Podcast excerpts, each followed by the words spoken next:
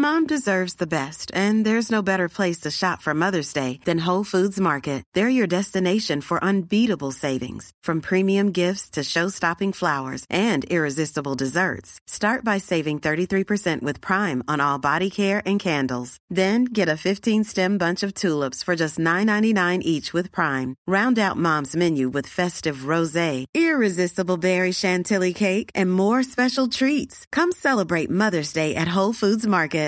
Everyone knows therapy is great for solving problems, but getting therapy has its own problems too, like finding the right therapist, fitting into their schedule, and of course, the cost. Well, BetterHelp can solve those problems. It's totally online and built around your schedule. It's surprisingly affordable too. Connect with a credentialed therapist by phone, video, or online chat, all from the comfort of your home. Visit betterhelp.com to learn more and save 10% on your first month. That's BetterHelp H E L P.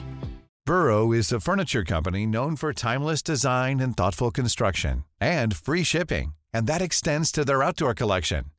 Their outdoor furniture is built to withstand the elements, featuring rust-proof stainless steel hardware, weather-ready teak, and quick-dry foam cushions. For Memorial Day, get 15% off your Burrow purchase at burrow.com slash ACAST and up to 25% off outdoor. That's up to 25% off outdoor furniture at burrow.com slash ACAST.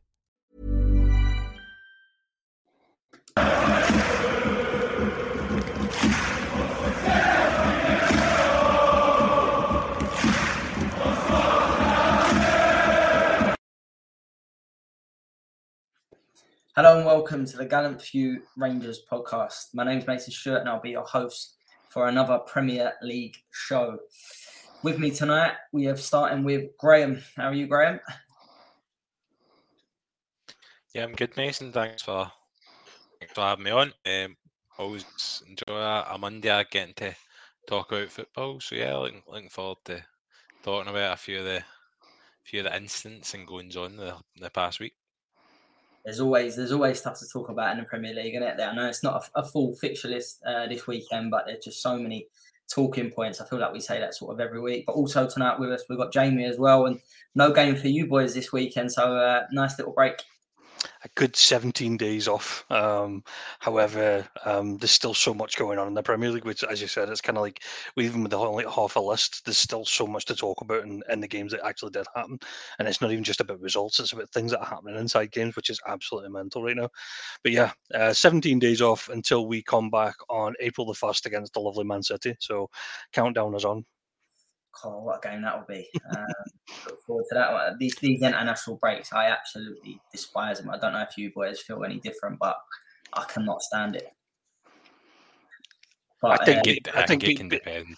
Yeah, I think be, being English, living in Scotland, um, I'm not a big fan of the internationals. However, the tournaments is probably the only time I get switched on. Um, I, I, do love um, a St George's Cross flying in my back garden just to piss off the neighbours. Um, so uh, yeah, I, I, don't really bother with the internationals until it comes to tournament time, really. What What about you, Graham? Are you an international man? Big Scotland, big Scotland man, I think, you know. Yeah, yeah. Well, I, I like to see my country doing well. I think I'd be lying if I said uh, I didn't and then the, the new top is coming out. I, I don't think I've heard one person say it's not an absolute belter. I'm talking about the most hardened Scotland. I think I, might be buying this top that's coming out. Uh, but no, obviously, look, it depends. See, when your team's doing well, the international break's the last thing you want to see. Uh, if, if your team's kind of up and down, it can be a kind of welcome break. It, it can definitely all depend. For me right now, I'd, I'd definitely rather not have it club over country, of course, I think most people are, but I, I definitely don't absolutely despise it like some. No, yeah, it's just not not for me. I don't have a feeling towards England or, or Scotland internationally, so uh, yeah, I'm just a bit, bit, vanilla when it comes to international football, boys. But um, we'll go we'll go back to the games uh, last week, um, just very quickly. Um, Brentford beat Southampton two 0 away away from home again. Brentford continuing that that good that good form. Um, and, and, we'll touch on them a little bit later, as well as Southampton. We touched their games at the weekend. The other game that, that leads us on nicely because we spoke about this um, in depth last week, and then look what happens. Patrick Vieira gets the sack after Brighton beat Palace one 0 Solly March with a winner.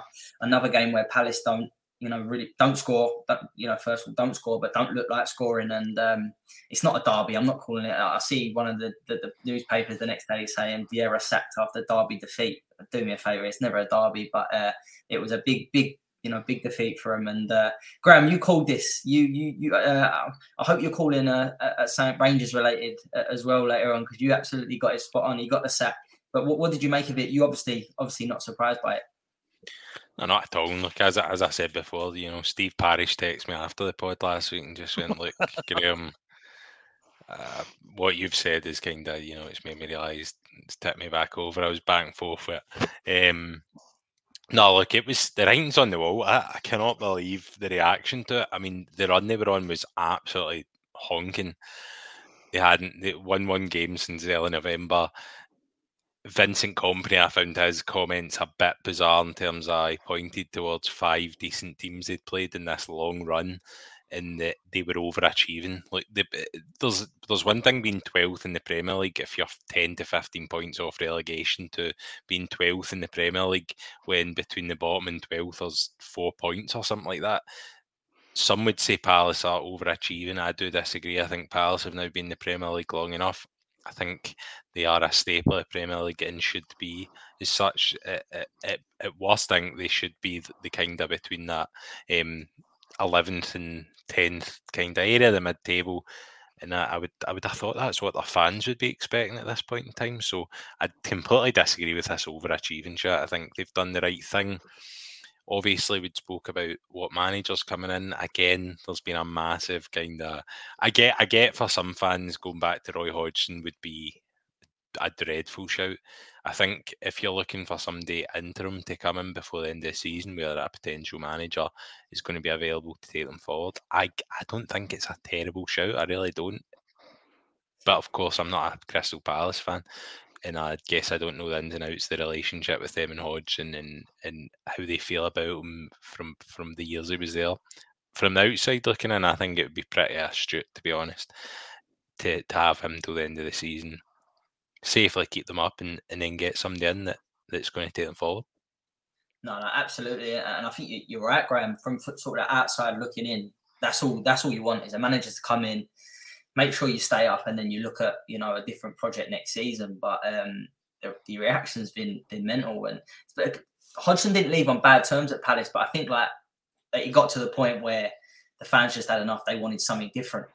Um, so they're not they're not taking it well. Jamie, what, what's your thoughts on this? Are you, you got any differences to Graham that was you surprised to see Vieira go? Was I surprised? No. I think Graham called it, as you said, a couple of weeks. You know that run that they were on. It wasn't just about the points. It was about the fact they weren't getting goals, they weren't getting shots. There was everything going against them. But I do believe there's there's another flip side to this, and, and I'm not going to go for manager loyalty because there is no manager loyalty in the Premier League. But uh, Palace finished 12th last season. Um, Palace are currently 12th.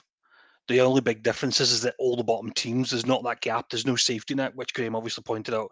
So I so I understand where the nervousness comes from. I do believe Vieira had enough in him to for them to escape the drop.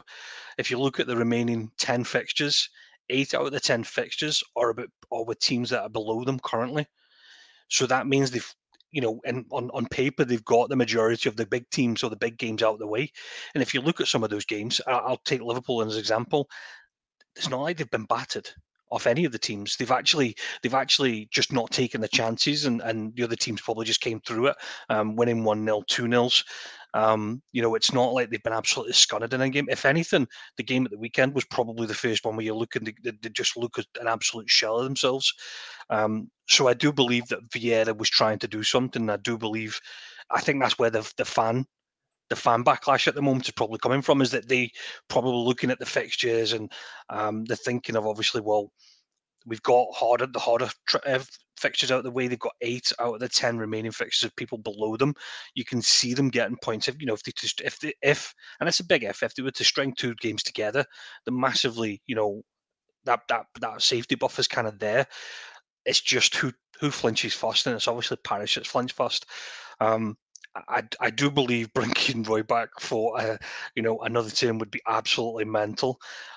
the one thing I would probably say about it is why get rid of Vieira before the Arsenal game, knowing you've got an international two week after it?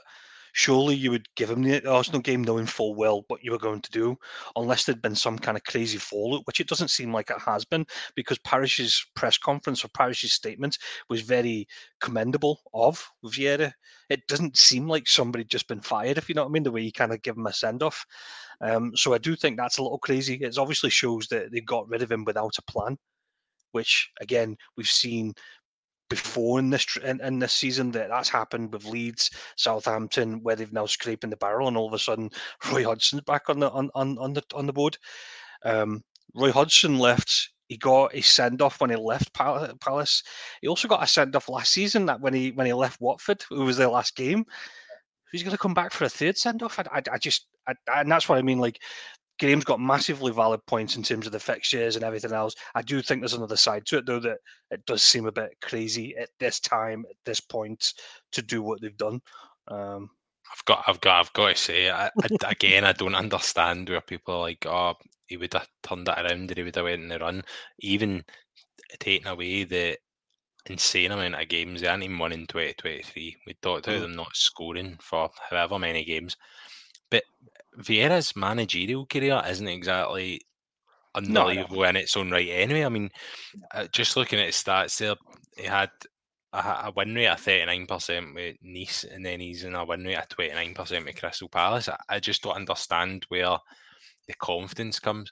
Guy was one of the best uh, midfielders, um, certainly in the, in the Premier League history, etc. What a player, unbelievable, achieved so much, but sometimes it doesn't mean you, you cut it. And I just don't get why everyone was where everyone thinks and had the confidence to turn it around. Palace have done the best thing. Um, they they definitely have a core group of players that are good enough to stay up, and they'll be hoping for a for a new manager, then whoever it is.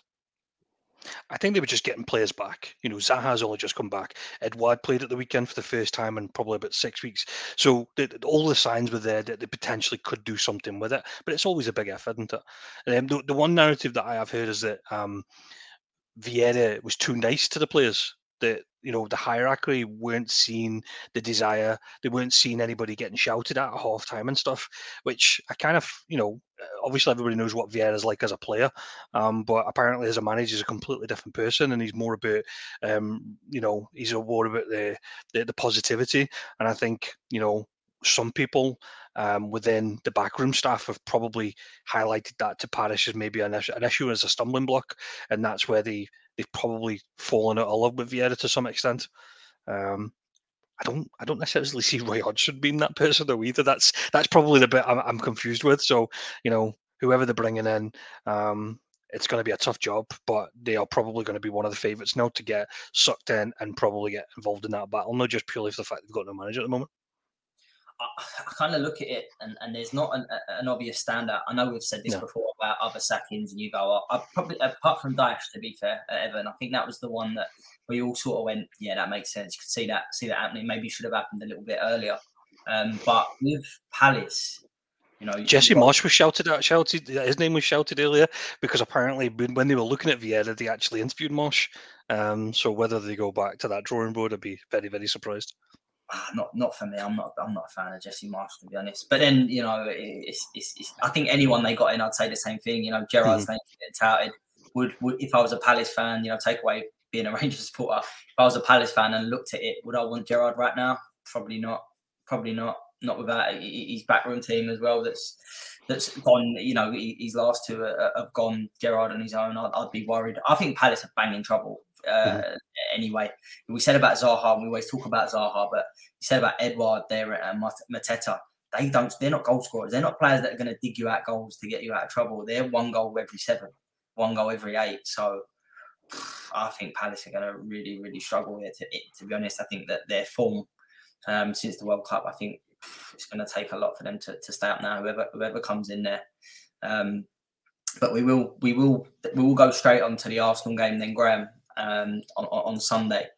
Uh, I feel like we always start with Arsenal, but I, I wasn't going to tonight. But I think where where they played Palace, it, it's only fair. Um, Arsenal winning four one. It's their twenty second win um, of the Premier League so far this season. Um, Saka again just looked you know, he, he's absolutely flying at the moment, and uh, Martinelli as well. Um, you know, you think that that left.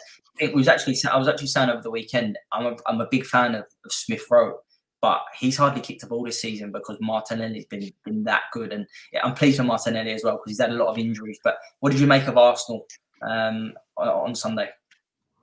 Yeah, it's only right to start with Arsenal anyway. I mean, they're, top of the league and have been um, for, for most of the season. We spoke about them. They, they really look like they're, they're now turning it on. To be honest, there's a couple of couple of big victories. Um, well, I mean, after Fulham away, but they're banging in the goals really consistently um, across the board. I think it's it really is. I know I said it last week, but it's it's hard to see past Arsenal, and, and, you've pinpointed a few other players. That a lot of them are right. I mean, really banging form. When you've got Bukayo Saka. uh, p- playing some of his best stuff, I mean, he is a he is a quality player. But it's not just it's not just guys like him, like Xhaka uh, pitching in the goals. He's obviously really important. The turnaround he's had for Arsenal is unbelievable. From when he was walking off, being booed, however long ago that was, ripping his shirt off, etc. To to being like such a vital player. Um, that's that's the thing. If like obviously without without saying something obvious, if all your best players are performing, then it, it's going to be really hard to stop. And, and when you've got the quality that Arsenal do, I think I think we're now at the point where it, it's just going to take a lot to to stop them. I think we're now past the point of luck and etc. They're getting some of the more important players back. Some of the players are banging form, and and yeah, right now they, I just don't see them being stopped. No, I, I, just I say it one week and then I watch Man City and I go, oh, I still think City have got something in, and we'll, we'll, we'll, we won't talk about them this week because they didn't play. But um, I, you know, watching them, you know, in the Champions League, and then obviously I know they played, you know, a, a lower opposition at the weekend in the FA Cup, but I just I just think they're starting to purr, you know, and uh, but you can't knock Arsenal. You can't knock Arsenal. They they, you know, just took, took dealt with it as they as they have all season. Really, just game comes, you think, right, what's going to happen here? You're going to see a different Palace as well. Jamie, what, what was your thoughts on, on, on the game on Sunday? And I know we've obviously touched on, you know, Palace not got, got a manager. It was always going to be a difficult game. I absolutely agree. I'm a bit surprised Vieira didn't didn't stay for this one just to sort of see this one out um, instead of a caretaker. You know, uh, someone that's been in the background anyway. That's not going to have much of an impact. But um, you know, you again, Arsenal just just you know tore them apart. Yeah, I I think you know, like Graham said, we, we, we're expecting Arsenal now to win the games every single time. The one thing I do like about Arsenal is that every time we've given an option to doubt them, they've actually proved us wrong. And what I mean is like, um, you know, recently they, you know, they went out to the Europa League on Thursday, and a lot of people were actually questioning whether this was going to be the start of the downfall. But they turned it on and put in one of the probably the best performances of the season. Um, they they they lost Jesus at the beginning of the season. You wouldn't have guessed, you know, looking at how many goals they've scored across the team, you wouldn't have guessed that they've played so long um, without him. I think it's something like 16 Premier League games without him. Um, the, the obviously Nketiah came in, didn't exactly tear the tear the you know t- didn't tear it up, but got involved. Um, and and you know they they lost Partey for a couple of games. Jorginho pitches in with a goal and pitches it every time. We've we've thought they were going to stumble. They're actually proving us wrong, and I think now now that the the conversation's changing, it's not about um, can they maintain it. It's about whether or not City can catch them. Going eight points into the international break, I think, is a massive it's a massive onus on them, and, and it's really good for for their own morale. Um, you're now looking at Man City's game in hand and making sure that they win that, and then they've got the game against Arsenal themselves, and everybody's just saying, well, if Man City don't win that, then where's Arsenal going to slip up? So I do think the narrative's changed now, and I think it's really good. What I do like as well is is it's not just one person. You guys have obviously called it Martinelli. I think that's his 13th goal this season. Um, Saka is probably I think he's about I think he's about 14 goals this season, um, but his goal involvements are probably the highest of the league. Um, you've got Xhaka chipping in, you've got Trossard trip trip chipping in with goals. Like it doesn't matter who's missing at the team right now. They just seem as though as a team they're getting it done. So um, yeah, I think it's theirs to lose now. I really do. Um, the Palace was always going to be a hard ask. You know, it was a it was a gimme game to some extent. Even if they brought in a new manager, no new manager would expect to have went to Arsenal and, and get a point. Never mind three. Um, it was always about changing the performance. Um, as we said that you know they probably hadn't been out of many games. They'd lost it by one goal, maybe two at a max. Um, but they they, they kind of got they got, they got the piss taken at them a little bit at, at the weekend, in my opinion. Um, I was very strange to see Jeffrey Schlupp play right behind the striker. Now that's going to seem mad considering he actually got a goal, but it's that's not really his normal position. I don't get uh, where that was. And they put Zaha out on the wide left, and he he doesn't track back and help out. As much as Zaha's a great player, he pretty much isolated his fullbacks. Um, so with people like Saka, who's arguably one of the best in the league at the moment, it was always one way traffic, and it was always going to end up that way. So um, yeah, there was no surprises in that in that game itself. No, no, absolutely not. Um, boys, just just one word answer on this one, Graham, because we're in international last international break at the end of the season now. Are Arsenal going to win the league? Yes. Jamie? Yes. I've changed. I, I was saying City for a while, but I think it's too much. Too much has happened now. Uh, City haven't closed that gap yet. The thing is, okay, gap's eight. I know City have a game in hand, and they've only scored 13 goals in the last two games. But um, they can they can score as many as they want. But if unless Arsenal slip up, what's yeah. it matter?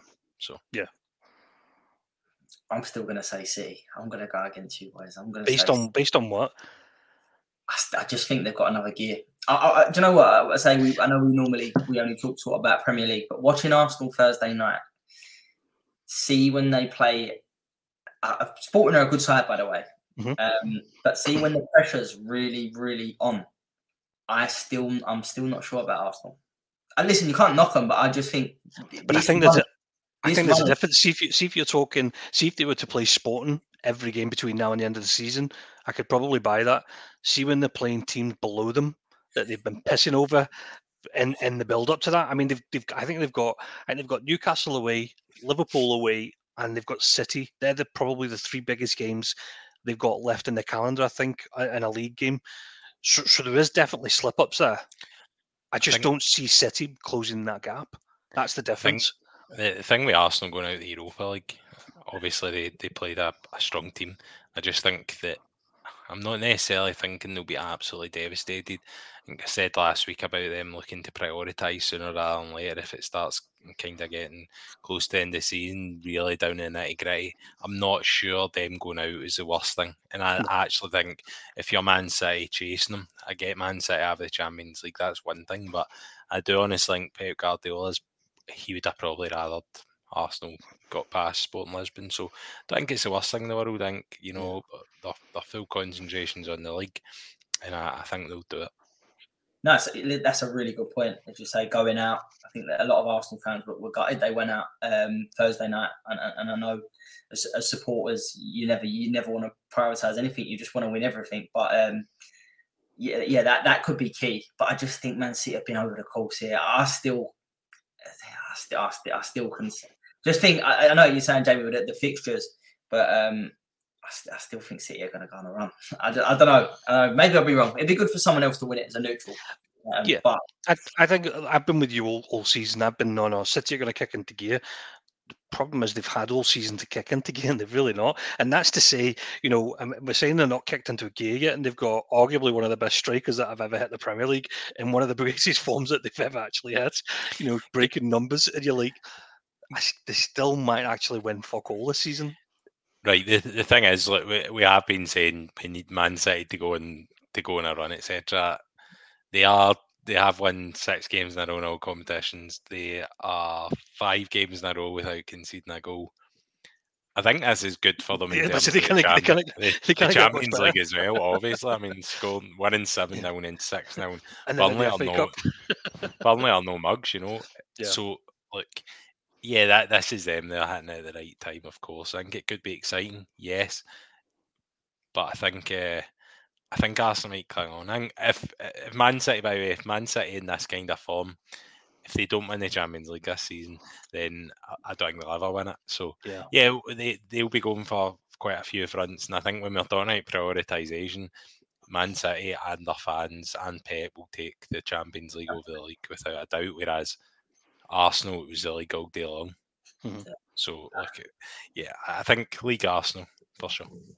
Nice, nice, really, really good point, Jed. Um, so I'm expecting uh, Liverpool to beat City in the next game, and that'll be it. But that, no, no, that, that's I'll take that. I'll take that. that's what it is, though. Now, in all fairness, City can't afford one more slip up before they play Arsenal. They need to keep yeah. winning, and um, they've not really been in that position for a while. So that so that'll be interesting. But it'll be, it'll be one I'm looking forward to when we're next on boys talking about the, the, the next result. But uh, Graham, mo- moving it on to, to Friday's night's uh, game, which um, which was actually a really really good game of football. To be fair, it, was a little bit of a throwback the way that Forest played, and, and to be fair, Newcastle as well. They're both quite two two physical teams. Um, I think that's one thing that kind of Eddie Howe's teams.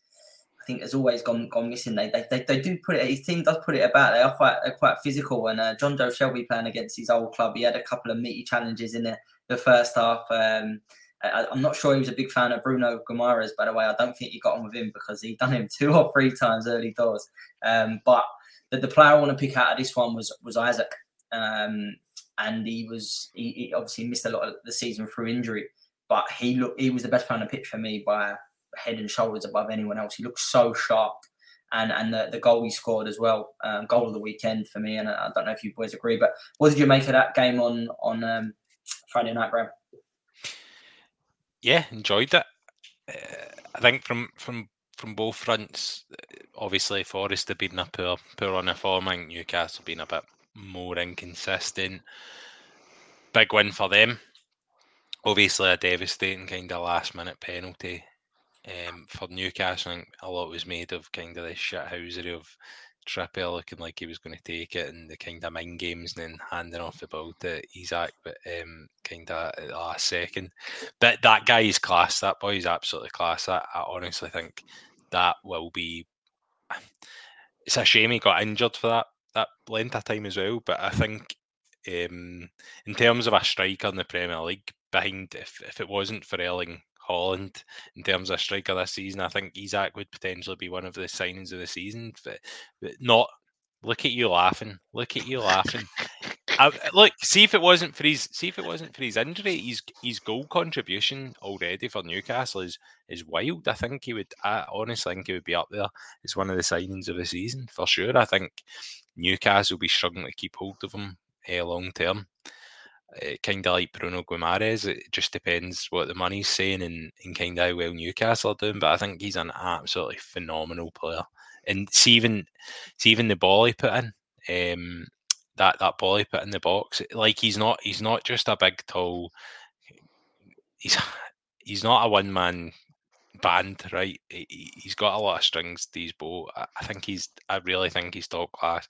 He's certainly Newcastle's best signing for, for years, and include Guimaraes. I think he's that good, and I really think he'll only get better.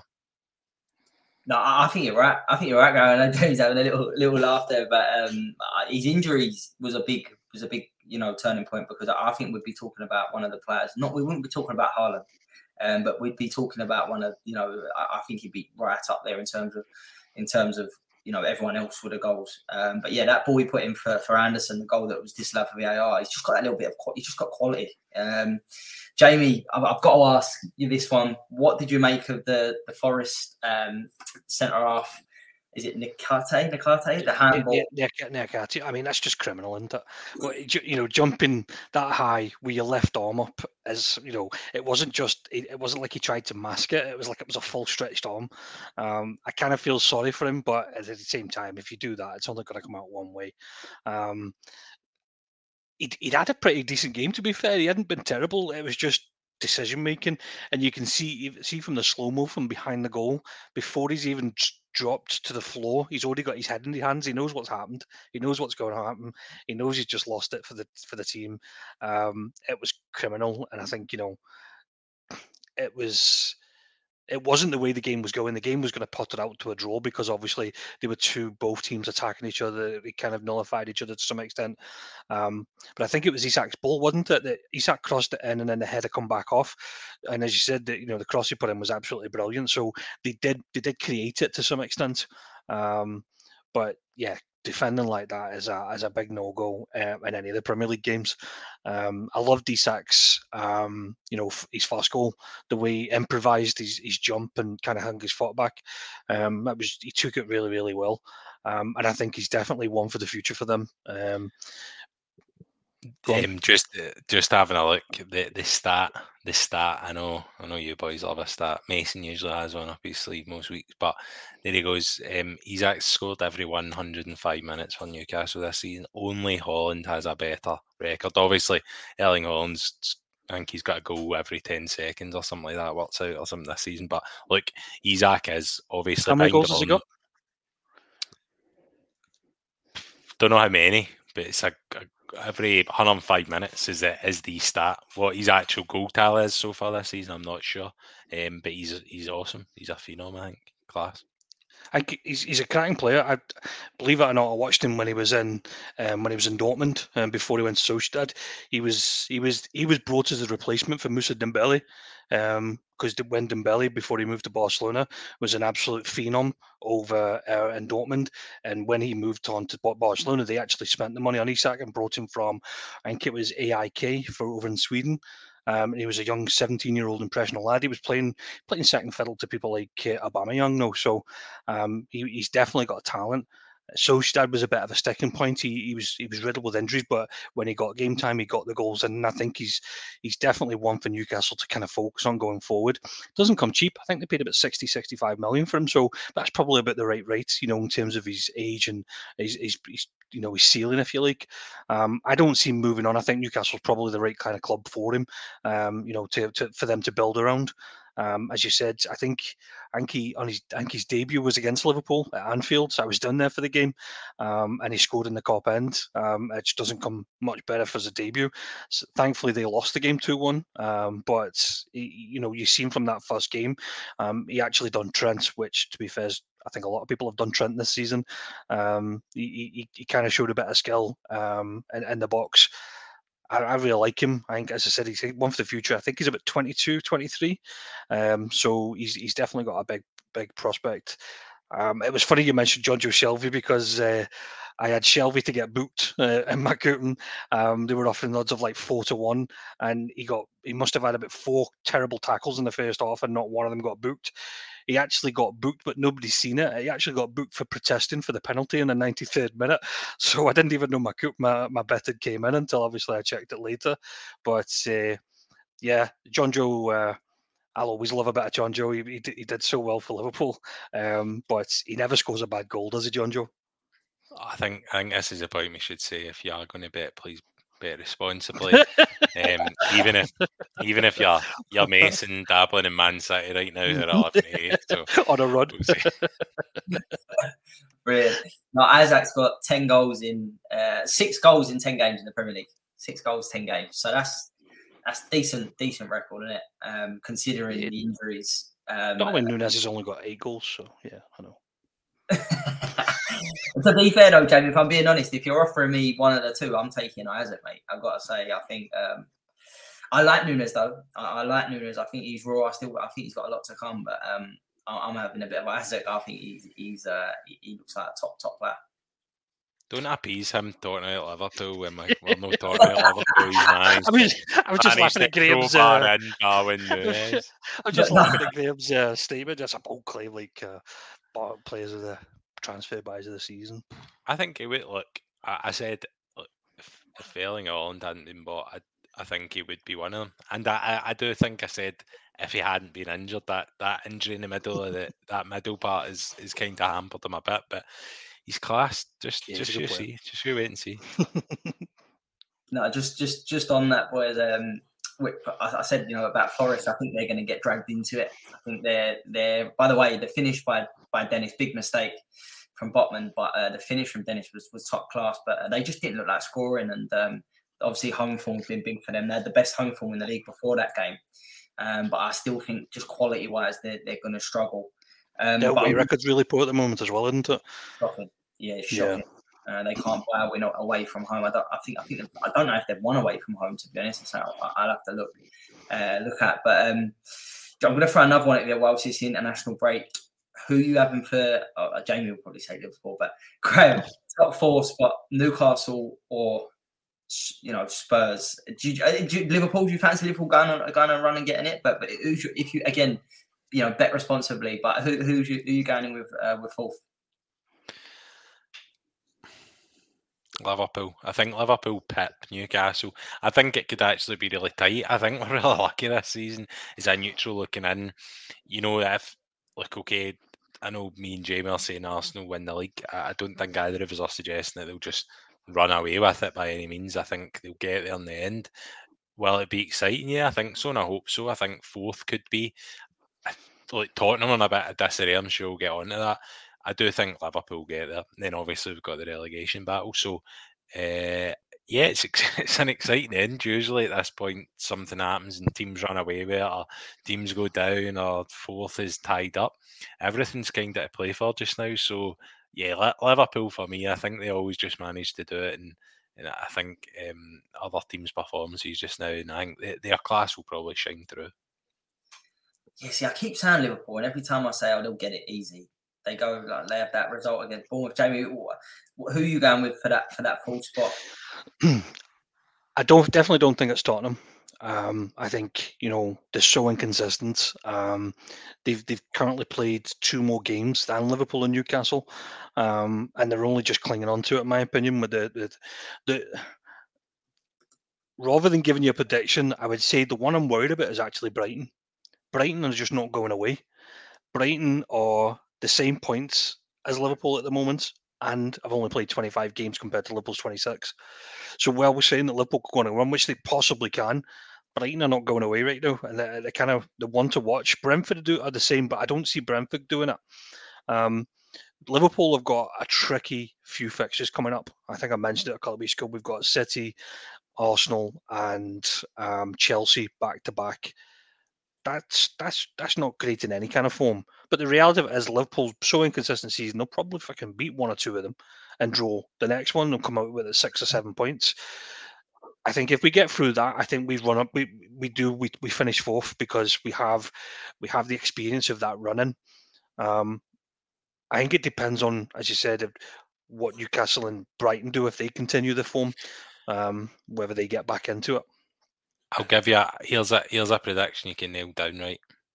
Brighton will not finish in the top four. One size fits all seemed like a good idea for clothes. Nice dress. Uh, it's a it's a t-shirt. Until you tried it on. Same goes for your health care. That's why United Healthcare offers a variety of flexible, budget friendly coverage for medical, vision, dental, and more. So, whether you're between jobs, coming off a parent's plan, or even missed open enrollment, you can find the plan that fits you best. Find out more about United Healthcare coverage at uh1.com. That's uh1.com. Hiring for your small business? If you're not looking for professionals on LinkedIn, you're looking in the wrong place. That's like looking for your car keys in a fish tank. LinkedIn helps you hire professionals you can't find anywhere else, even those who aren't actively searching for a new job but might be open to the perfect role. In a given month, over 70% of LinkedIn users don't even visit other leading job sites. So start looking in the right place. With LinkedIn, you can hire professionals like a professional. Post your free job on linkedin.com slash people today. We'll, we'll come on strong, to strong, strong point. It's just when you look at the table right now, it's hard to not factor them into any conversation, in my opinion, considering they've only no played chance. 25 games. I know they, they had a FA Cup this week, didn't they, mm-hmm. Brad? But, um, but yeah, yeah, do you know what? It's, it's been such a mental season. It, yeah. It would surprise me. Now, listen, it would to say it wouldn't would be mental. It would surprise me, but their their, their form is them in Brentford. I think are the top. Yeah. And then the, the top since the World Cup. I think they're third yep. and fourth behind City and Arsenal, right? Mm-hmm. Sure, yeah. Um, so yeah, uh, just just yeah, just the last bit on on, on the Forest uh, Newcastle game. Um, Trippier, uh, you mentioned it, Graham. Trippier taking the taking the ball. I love that. I, I love that. I love that. I think that's brilliant. He, somebody else did it the week before as well in a penalty. I can't remember if it was the Champions League or something. Um, but I remember when when when Trippier done it, I was thinking that you know that must be a they must be talking about these things you know between players about doing this now. I love it. So it was Jamie. It was Havertz, Chelsea. Uh, yeah, there you go. Took ages, didn't he? It took yep. ages, and uh, Look, you'll be wishing Mo Salah had done that. that thing's still going. Fuck's sake! Fucking hell, haunted. Brilliant, but, but Graham, that, that leads us nicely onto uh, Spurs. Um, game of the weekend, um, 3 3 with Southampton, 3 1 up with what, 10, just under 10 minutes to go. Um, and then big point for Southampton at 3 1 down. And to be fair, great, great spirit to go back into it. But we've got to talk about Antonio Conte's uh, post match interview. Um, if that isn't the biggest sack me I want out of here, then I, I don't know what is. Yeah, it's amazing. Like, don't really know what to say. I think I don't think anyone really could argue with what he's saying, but like certainly reg- regardless, right? Um, you cannot, you cannot come out with some of the stuff he said at that presser. And I think if you're a Spurs fan, who a lot are probably already a bit disgruntled with him, with how they're playing. I think there's a, a factor of has he given up, etc. I think they will be even more raging that he's came out and said some of the stuff he has. So in terms of that, yes, is that the biggest sack me? I think so, but what well, he's out of contract at the end of the season. He's gone. Off obviously, he's gone. It's just a case of who taught him like want to line up, and maybe they're already looking. And listen, if whoever they're looking for and whoever they're looking at, if they do have someone and they became available, I'm I'm sure they would they, would, they might just um, cut Conte loose immediately. I don't see that, so they'll maybe save themselves a few bucks. They're not doing anything. They're not going to achieve it in this season, so really, I don't see what they have to lose. I think I think more than anything, eh, they might be able to like terminate his contract at the rate he's going for like some sort of bringing the club into disrepute or something. So maybe maybe they could go down, down, that route if he continues on. But yeah, like uh, definitely the game of the the weekend, I guess. Southampton are they are bizarre just now, just really kind of up and down the results after that midweek loss at home at Brentford. Um, then three one down I think that is more about Tottenham rather than Southampton. Probably harsh, but um, fair play. They got the, they grabbed the point for nothing. Uh, 93rd minute penalty as well. So yeah, it, it, keeps them keeps them in it. Another another point um, towards trying to battle relegation. Definitely needed it. Um, see see where they go for there. Yeah, no, no, definitely, and uh, it, it's just it's just mad. He was even digging out, you know, the players, the players are the biggest one, but even coming out and saying about uh, Daniel Levy, the owner, he kept saying the owner um, under this club won, you know, nothing in 20 years. You're just sitting there going, bloody hell, like it's, it's absolute nuts. Um, and uh, my, funny, my mate was it was Monday morning was um, was at Stansted Airport. He, he went to to no sun, uh, Sunday, sorry, Sunday went to Stansted Airport to, to watch the Roma Lazio game last night, and uh, he see uh, Conte was on his flat and uh, he said he got absolute pelters at Stansted Airport, not by uh, Arsenal, West Ham, Chelsea fans, or by Spurs fans. So uh, it goes to show what what you, as you said, Graham, they, they're starting to, you know, they're, do you know what it is? It's probably a lot of supporters won't like the truth, and he, he, he just says it how it is. Do you know what I mean? Which you, you can't you can't do it. You can't do it nowadays. I, I know we should be uh, sort of commending Southampton and Theo Walcott um, who Arsenal, as you said, JR started last weekend, and he goes and gets a, an equaliser against, uh, you know, obviously an Arsenal player scoring against Spurs. But um, we've just got to talk about, you know, Spurs. What did you make of, of Conte's comments and and throwing away a three-one lead? You know, that's that's where where, where they are. That was that was really poor. I, th- I think I think the funny part of the conversation, uh, the funny part of his statement was about two hours later. There was a there was like a, a quick edit that said but he wasn't talking about the hierarchy at the club, just to kind of prove the fact that actually, you know, it was about the players and stuff. You just think that's yeah, that's that ship sailed a little bit there. Um, he, he, was obviously doing what he was doing, and he knew exactly what he was saying. I was actually more intrigued in some of the stuff he said. You know, he was calling out players, but what he did talk about, he, he said that whatever club he's went to, he's always improved them. But the clubs he's went to, but you're talking Juventus, Inter Milan, Chelsea, you know, they, they have crazy kind of funds. They have that count that league status already. Tottenham's probably the one where the roadie at their top level, in my opinion. Like they're not they're not going to win the league anytime soon. So for him to turn them into a league winner or something, I just don't see it happening. So I think there's that sudden realization of actually where he's at in terms of what kind of club he's at. As much as they have probably one of the best stadiums in the world, they don't actually have pots of money where they can go out and do whatever he needs to. Um, I remember at the beginning of the season, some Tottenham fans were saying that they'd won the transfer window because of the signings that they brought in, the Kulusevskis, the Bentancurs, uh, they, you know, bringing in Richarlison. Richarlison, um, season's over. He went off crying after about three minutes uh, doing his leg. So his season seems to be done. So even then, Danjuma still doesn't get a shot on shot in the game. Like I, I, I, don't know what some of these kind of players have to do to kind of get game time. Um, very impressed with Pedro Porro's goal the, the absolute speed that he absolutely wellied that at. Those are the kind of goals he scored up at Sporting. Um, so I was kind of glad to see him kind of get himself on the score sheet. Um, I was more impressed with Southampton getting themselves back into it. But when you break it down, two minutes before their second goal goes in, Conte makes two defensive subs. He makes two defensive subs, which turns the team into a flat a flat back four in midfield and in defence, which then invites so much pressure on.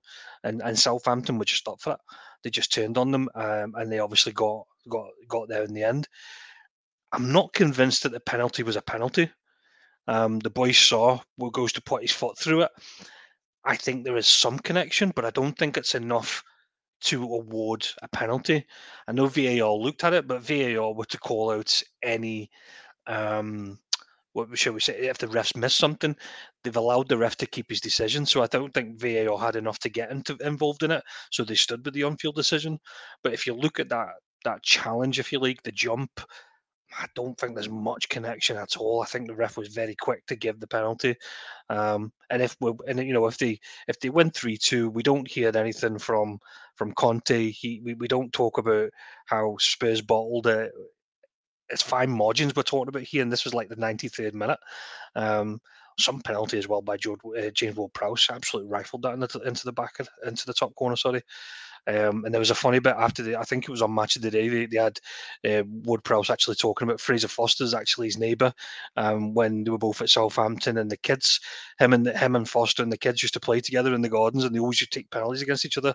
Um, so uh, yeah, it was kind of mad to see that uh, he, he kind of said I, I didn't want to look at him just so I didn't bust out laughing. I wanted to make sure I took it right. Absolutely rifled it into the top of the net, so he did well. But uh, Conte's writings on the wall. It's inevitable. Um, the the the one they're talking about at the moment now is Thomas Tuchel. Um, apparently bringing Tuchel back to England. Um, the you know Pochettino's apparently not the flavour of the month at the moment. Um, so Tuchel's apparently the one. I, I, actually don't disagree with that appointment. I think Tuchel will do a good job there. But is he going to get any more out of this Tottenham team than what they probably are? I don't know. It's a tough one. Tuchel should never got the sack from, from Chelsea, but that's mm-hmm. you know that's, that's for, for, for another another time. But uh, yeah, just on Spurs, no side has conceded more away goals in the Premier League since the World Cup break. Fourteen goals. Sorry, yeah, just goes to show where where they're at at the minute, mm-hmm. Spurs. But moving it on, boys. Um, Brentford won, Leicester won. Um, sorry, just before we do that, go on, Greg. Yeah, no, I think um, I think as we are on, I love this. It looks like Conte's oh. just been sacked. yeah, um, Ryan Mason will be the caretaker manager until the end of the oh, season. They did, they did that last time, didn't they? Yeah, so I mean, another good wee shot for for Ryan Mason, obviously, what I just said five minutes ago is a load of shite and can. uh, yeah, I'm sure they'll hold out. You know, they'll maybe have their eye on somebody. Now that's that blown up. So yeah, it looks like he's been sacked. Um, I don't know if it's confirmed yet. So yeah, um, see, see who, see how that how that changes our fortunes. Probably not, but maybe you never know. Could be Tuchel in the next week or so. Who knows? How about that gallant few breaking news? It. Nice one, Graham. Well, yeah, that's that's that's the complex of it. But boys, we'll get on to the other games and we can uh, we can go over, you know, back over Spurs if we if we have time. But as I say, Brent, Brentford one, Leicester one um, was another one from the weekend, Graham. Um, yeah, watched the highlights back of this one uh, yesterday, and um, it, it, looked like it could have gone either way. I didn't actually realise uh, Leicester ended a, a, run of four consecutive defeats. Um, so to be fair, I, I, see Brendan Rodgers was quite happy to come out of there with a point in the end. Um, but what did you make of this one? Is it you know a point, not a bad result for Brentford to be fair because they've been doing really well, and Leicester probably would have took a point before the game as well. Absolutely. I mean, that was four four defeats in the league, but if you include Blackburn the FA Cup, I mean that was just five straight defeats uh, all in. So I guess it's all stop the rot I think anyone probably could have maybe guessed a draw in that game. It's I don't know. It's just um, two teams like those going head to head. I think a draw is probably the more likely result. As you say, like Brentford have been doing well. Um, another really solid display against them, but I think if you are Leicester off the back of five straight defeats, you do not want to be going away to Brentford. Um, and I think if I do think that point they'll be they'll be absolutely delighted with. Um, I don't know. They're, they're away to Crystal Palace next Leicester. It's really like we've we've spoken about it for a few teams and a, a few scenarios. It's been a strange season. I do think Leicester under Rodgers should be so so much better. I think a, a few of us a few times maybe said that we expect them to turn that around, uh, go on a bit of going a bit of a run. I do still think they will not be relegated, but they're definitely in the dogfight. So um, points like that are, are, certainly going to help at this moment in time. No, absolutely, and uh, I, yeah, I still think you know I absolutely agree. They should be doing better. Leicester under under Rodgers, but I still I think they'll be I think they'll be fine. Jamie, what did you make of this one? Uh, obviously, both sides. Brentford, as as we said last week, two 0 away at Southampton. Just they're just as I said on form from the World Cup. They'd, they'd be sitting in fourth place just behind Brighton. So uh, they're flying, but but Leicester struggling. Um, Harvey Barnes with the equaliser as well, and it is a player that I, I really like, Harvey Barnes. Yeah, I think Green called it. Um, that was a bigger point for Leicester than it was than it was for Brentford. Um, you know, even though it doesn't do anything to the table, but they still need to pick up these points. Uh, they're in. I think they're in the quagmire of the, dog, the relegation fate. I really do. Think Graham showed you provided the, the list of the last six games for every team, and Leicester's running doesn't look pretty at all. So I think any points that they're picking up now is going to be invaluable to them. Um, and they didn't play too bad to be fair. They, they, they kind of needed to stop that rot. Um, I did say last week though, if they can get if they can keep Maddison fit, then um, I think they'll be fine. And Maddison was brilliant for that assist. The way he played that ball through, the the, the relationship between him and Harvey was absolutely brilliant at the weekend. Um, I was actually more surprised that Brentford didn't do enough to win the game. Actually, um, Toney missed a couple of chances um, towards the end of the game. Um, Leicester haven't just been losing games recently; they've actually they've been terrible. You know, they've had players sent off, um, they've been giving away silly goals, so they kind of needed to do something to kind of stop that rot, if you like. And I think you know Brentford was a good point for them, um, but it was definitely a bigger point for Leicester than it was for Brentford. Uh, absolutely, and it'll be interesting to see how both of them pick it up after the, the World Cup. Uh, moving it again, uh, Graham. I feel like every week we're just praising Villa at the minute and praising Emery. That's um, 26 points from 14 games for him now. Um, you know, they scored in every game. They absolutely, you know, blew uh, Bournemouth away at the weekend. Uh, 3 uh, 0, it should have been more. Uh, I think that's the only criticism we can give um, Aston Villa this weekend. But then Bournemouth, that's now eight defeats out of nine uh, in the last nine uh, away Premier League games. So kind of tells you how both are doing right now. Yeah, absolutely. I th- look, I think looking at Villa, this is how they should be performing and, and where they should be at. I believe that. I think it was you maybe said one of the stats in terms of um, Brentford and Brighton being fourth or something in the form table. I, I think um, I'm pretty sure Villa are up there or were one of the last times I looked in terms of the form table since maybe Emery took charge. They were fourth or fifth in the league since Emery took charge so obviously, look, it's promising, it's exciting. We know how good Emery is. I still think that um, as good as it as good as it has been and as consistent as they have been, I, I still think really next season they'll they'll still be aiming to maybe get seventh or eighth, try and just push into that European spot. As as we've talked about before, it's hard to kind of break into that kind that dominant space of the, the, the really big bigger and richer clubs um, are occupying just now. But yeah, um, absolutely a good result for them. And Bournemouth are going down. I've I've decided that they are the they are the first team I'm de- uh, even though I've probably I think I've said maybe four, five, six teams that are definitely that are going down. They are the first ones. I'm definitely saying they are going down. Bournemouth are going down. Yeah, no, I agree. They're gone Bournemouth are gone for me. There's no, there's no saving them. And, and Gary O'Neill, that appointment, that I think you said it at the time, Graham, as well. Gary O'Neill, they're done. Uh, they're, gone. Um, but but Jamie, just just on um, on Villa and Emery, again, it's just another you know ticking another result and something you know Villa don't really do is, is beat teams comfortably, and, and they and, and Graham said it. They should. This is what they should be doing. You know, the money they've spent, the players they've got. So uh, I think they've got a very good manager in Emery as well. Yeah, I, I think I think I think it was probably Graham that said at the very beginning as well that Emery's probably big, too big for for Villa. Um, he's probably one of the bigger names. You know, in Europe, it was probably a bigger coup for them to get him. Villa are currently 11th do we anticipate Villa to be any better than 11th? Probably not. That's probably about the level. And when Emery took them over, though, they were I think they were like the second bottom or they were bottom at the time. So you know when he took over, it was it's it's great the turnaround that he's done. Um, but as you said, the inconsistency sometimes they can win game, lose a game, win a game, lose a game. Um, but they're, they're sitting probably where they normally are around about now for this time of the league at this time of the year, um, in terms of results wise. I don't think anybody realistically expected Bournemouth to go to Villa and, and kind of turn them over, um, even if they did embarrass Liverpool the week before. But I yeah, Bournemouth they they they win one game, they lose three, don't they? That's that's pretty much what's going to see them go down. Um, but yeah, I, I, think Villa would pretty much a stick on for a home win. Excuse me, at the weekend. Um, what was probably surprising is that actually Watkins didn't get another goal um, because of the form that he's been on.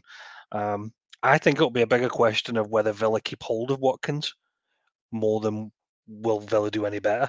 Um, I think Villa are probably punching about the normal weight of where they are at the moment, um, but it'd be interesting to see if uh, if anybody does test the waters with a player like Watkins. I, I I think Watkins is probably at his level. I don't see any of the kind of I don't know the quote unquote bigger clubs going in from. Mm-hmm. Uh, I think he's at his level with Villa, unless somebody needed a kind of good, unless one of the bigger teams wanted a squad player um, or something. Maybe, maybe. I think, but...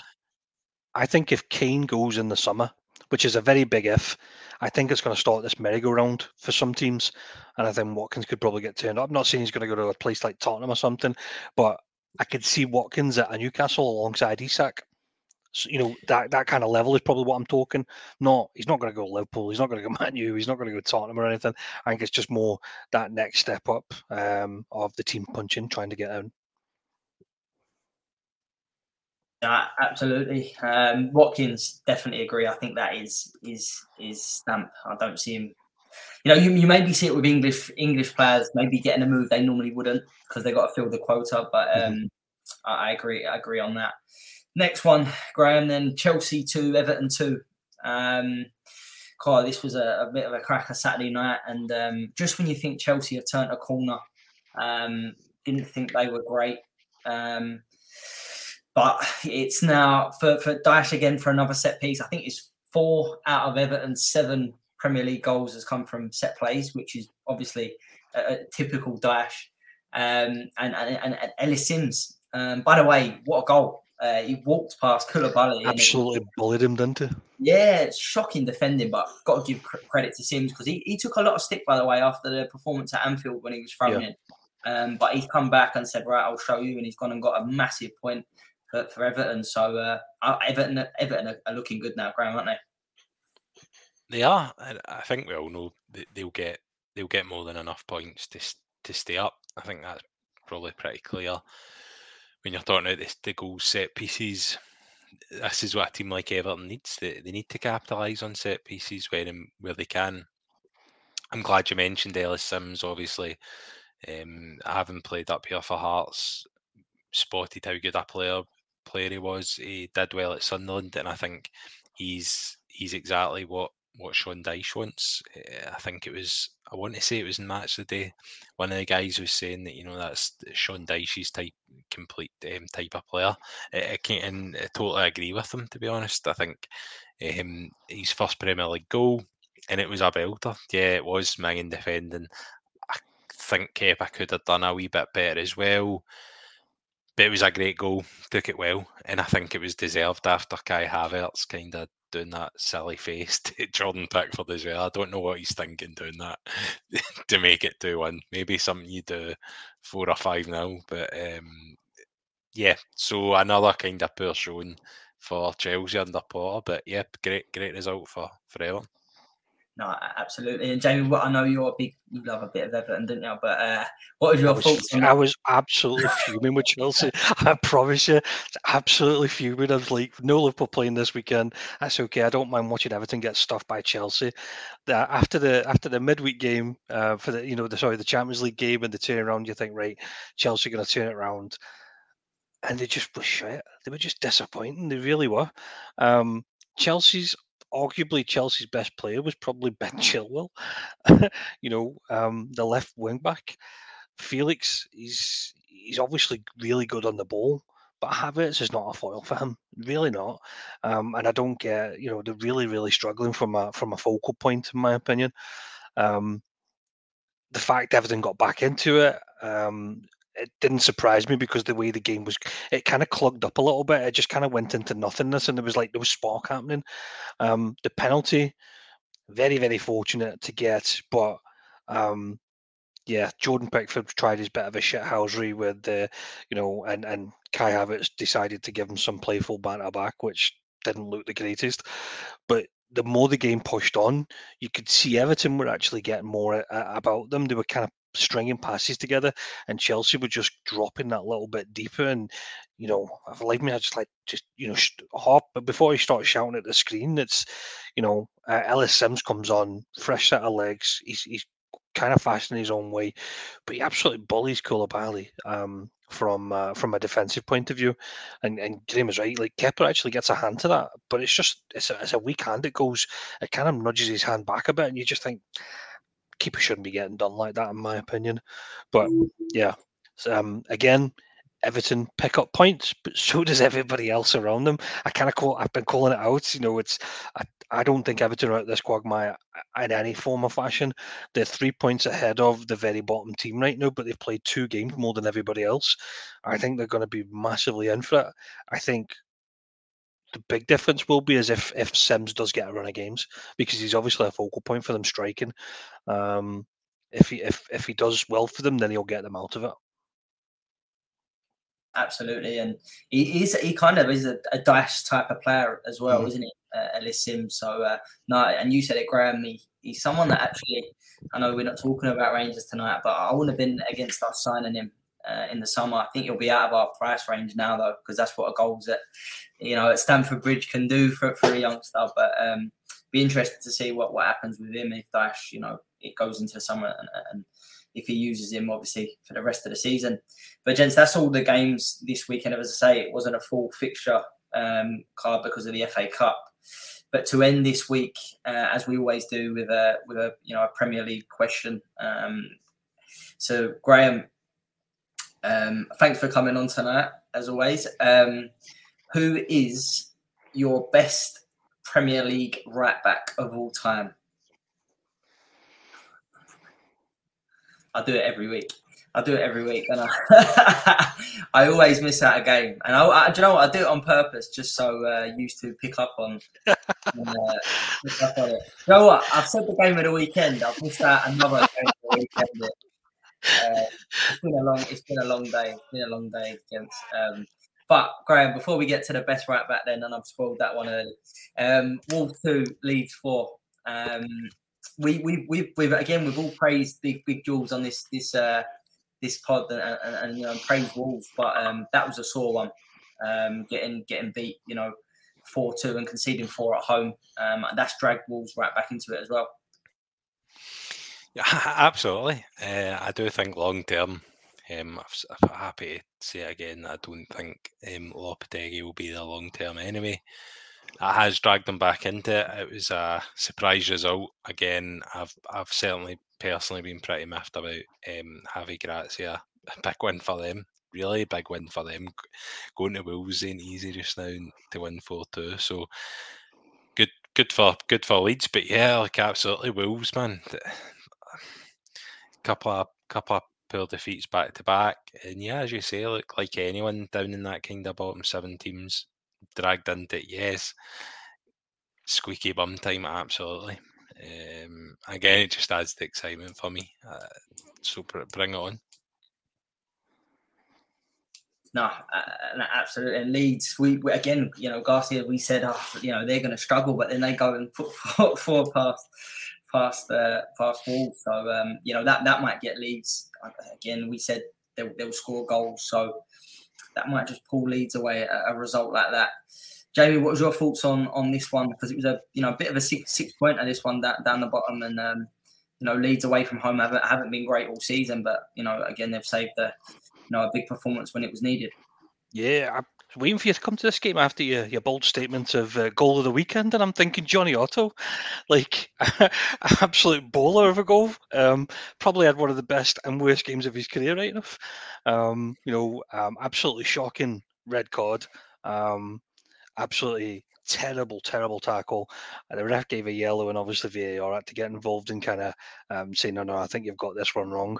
Um, but he scored arguably, probably goal of the goal goal of the season um, in terms of in terms of finishes. Um, controlled it beautifully.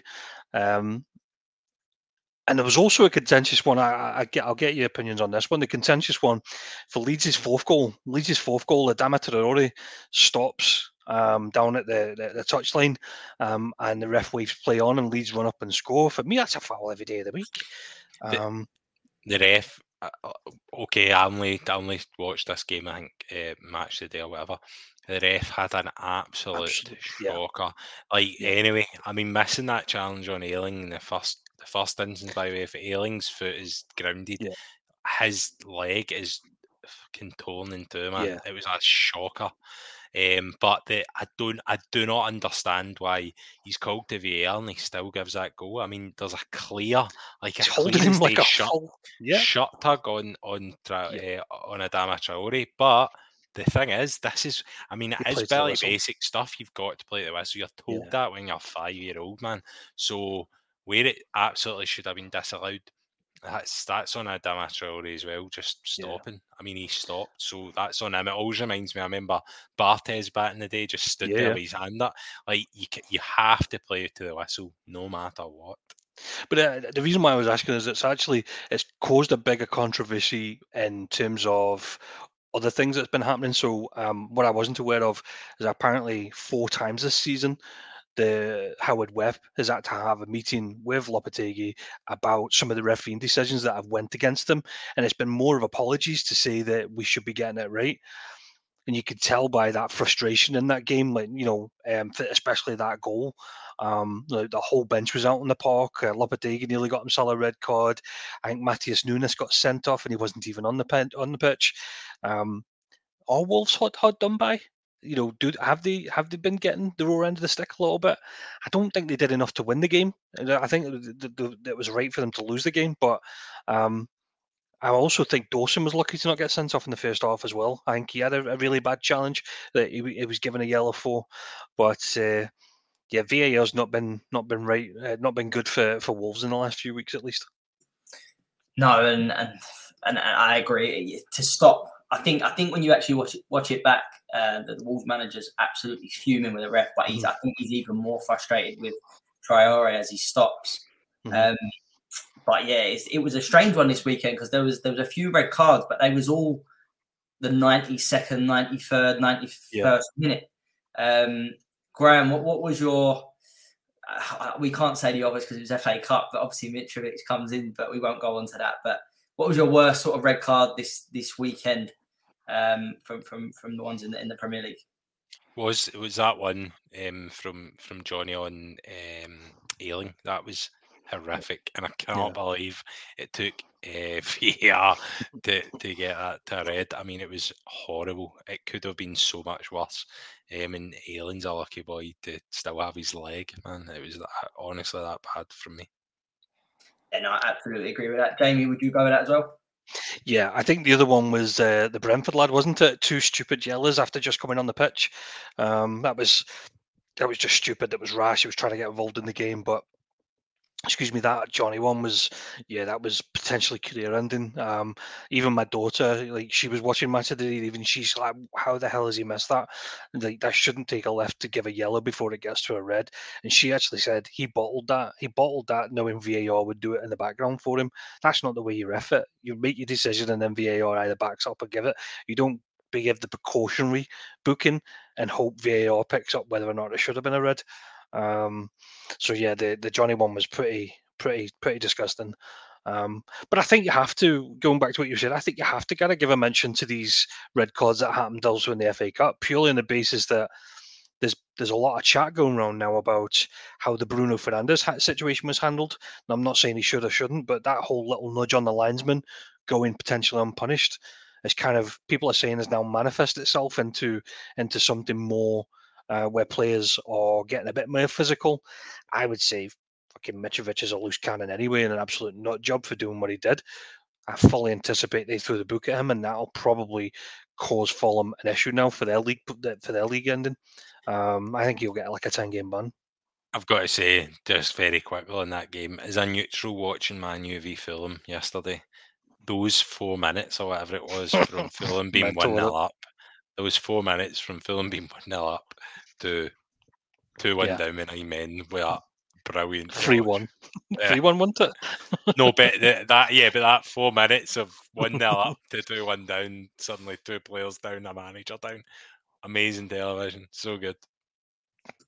No, it, it, was that that game yesterday. We've we've seen me and you, Graham, have seen Rangers have four minutes like that many a time, haven't we? Uh, over the last eighteen months, absolute nuts. It only happens at Old Trafford, I'm telling you. yeah, you know they played so well as well, Fulham, but yeah. um, but I think yeah, they're talking about Mitrovic just seeing it on Sky Sports. They're maybe getting a ten game ban. Um, I think is... I think they'll throw the book at him. I really do. Yeah. I think they missed the trick when it was the Fernandes, um, and I think they'll do they'll use this as the benchmark now. Yeah, yeah, no, and and so they should. So they should. It's the only sport you can. You probably, you know, previously would have got away with it, but, um, yeah, but that, that could be potentially his season over then. Yeah, because they've only got ten games left. Yeah. So if they do it, that's uh, yeah, for so on. No, absolutely, mate. And um, just want to check before I, I, that is the last game.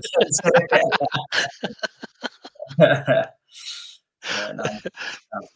So, so let's let's let's wrap it up then, then boys, and, and let's go back to that uh, that, that question. Um, so, Graham, what, is you know the best your best right back in the Premier League? Um, you know, since you've been watching it, who, who, who, is there a clear choice, or was this was this quite a tough one?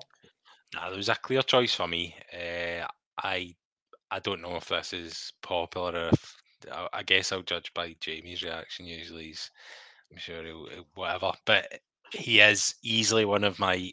He was just always my favourite player, not for who he played for. I just always really liked him. He's notched up over 300 appearances. He's won every major honour in English football. He's won two Premier Leagues. Uh, Zabaleta for me. I absolutely love Pablo Zabaleta. Um, always did. Always really liked him. When I watched him, I thought that he was absolutely superb. As I say, I don't know if that's controversial. I don't know if it's spot on. I don't care. I really like him, and um, for, for, me, he'd be he'd be my right back in in every uh, English Premier League team for what 90, 92 or whatever it is all day long. He'd walk into it. Zabaleta was a player. He was a player. I'll, I'll, he's not mine, but uh, I'll, I'll, give you that. It's, it's a good, solid, good shout. Jamie, um, who is your best ever right back in the Premier League. Is, is a Liverpool, I feel a Liverpool player might be coming here. No, no, no, no. We can't we can't be calling Steve Finnan one of the greatest honourable men in, in football. no, I, I, you know, if I'm if I'm going to be truly honest, it's it's between two players. One is because you've got to recognise the career, and the other one is because I actually really like the player. One, Gary Neville, not saying he was talented, but for what he did as a right back slot in terms of you know the amount of honours he won at Manchester United, it's very hard not to have somebody like him in the conversation. I don't necessarily think he was tremendously gifted, but what he did do is he brought passion, he brought fucking hatred, he he galvanised that team, and he was a he was a leader of that club that, that club for, for many seasons. And I always remember I always remember the pictures of him um, celebrating celebrating a defensive tackle in front of the Kop, proper beating the chest, and uh, then getting bounced with a fucking light on his head like a second later, and he was rolling about like an absolute fairy. But he, he was that kind of you, you kind of love to hate him. To to have the career that he did with Manchester United can't really go unnoticed.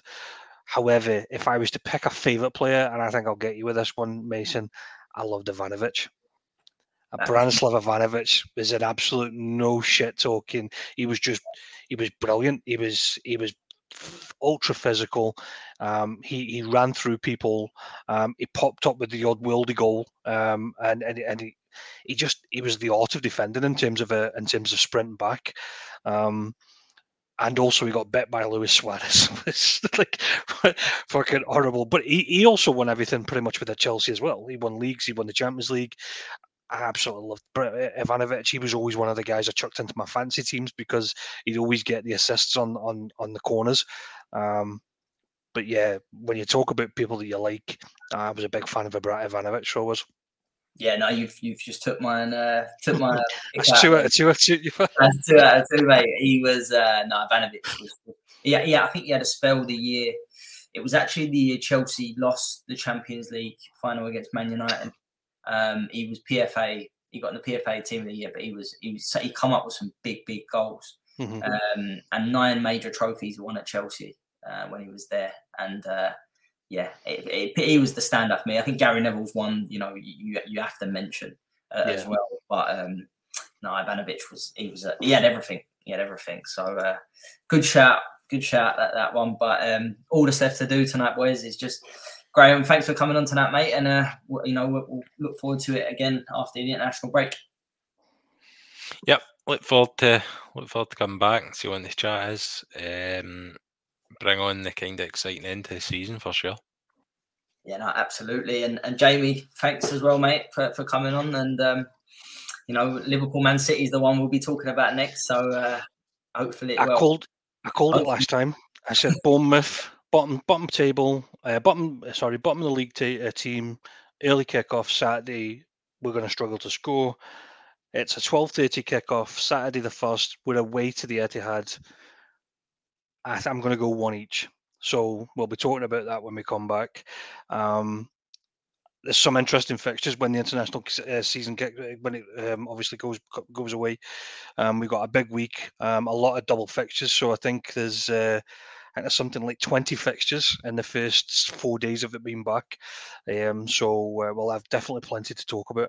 Um, and hopefully uh, we'll be saying that Liverpool will jump into the fourth spot after controlling Man City and probably handing Arsenal the league. you know what? Joe's got to the point now where I've actually come out and said it Man City, I, I actually want them to now. Because I'm starting to see it long it goes on. You know, I don't know, you know, I don't know. Um, but it'll be uh, it'll be an interest, interesting one, gents. But uh, thanks for tonight, and again, thanks for everyone for listening. We'll be on with a Premier League show once the you know once the them fixtures um, are played and out of the way. Um, but as as always, take care.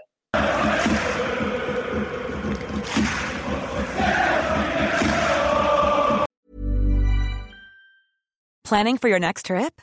Elevate your travel style with Quince. Quince has all the jet setting essentials you'll want for your next getaway, like European linen, premium luggage options, buttery soft Italian leather bags, and so much more. And is all priced at 50 to 80% less than similar brands. Plus, Quince only works with factories that use safe and ethical manufacturing practices. Pack your bags with high-quality essentials you'll be wearing for vacations to come with Quince. Go to quince.com slash pack for free shipping and 365-day returns. Mom deserves the best, and there's no better place to shop for Mother's Day than Whole Foods Market. They're your destination for unbeatable savings, from premium gifts to show-stopping flowers and irresistible desserts. Start by saving 33% with Prime on all body care and candles. Then get a 15-stem bunch of tulips for just $9.99 each with Prime. Round out Mom's menu with festive rosé, irresistible berry chantilly cake, and more special treats. Come celebrate Mother's Day at Whole Foods Market.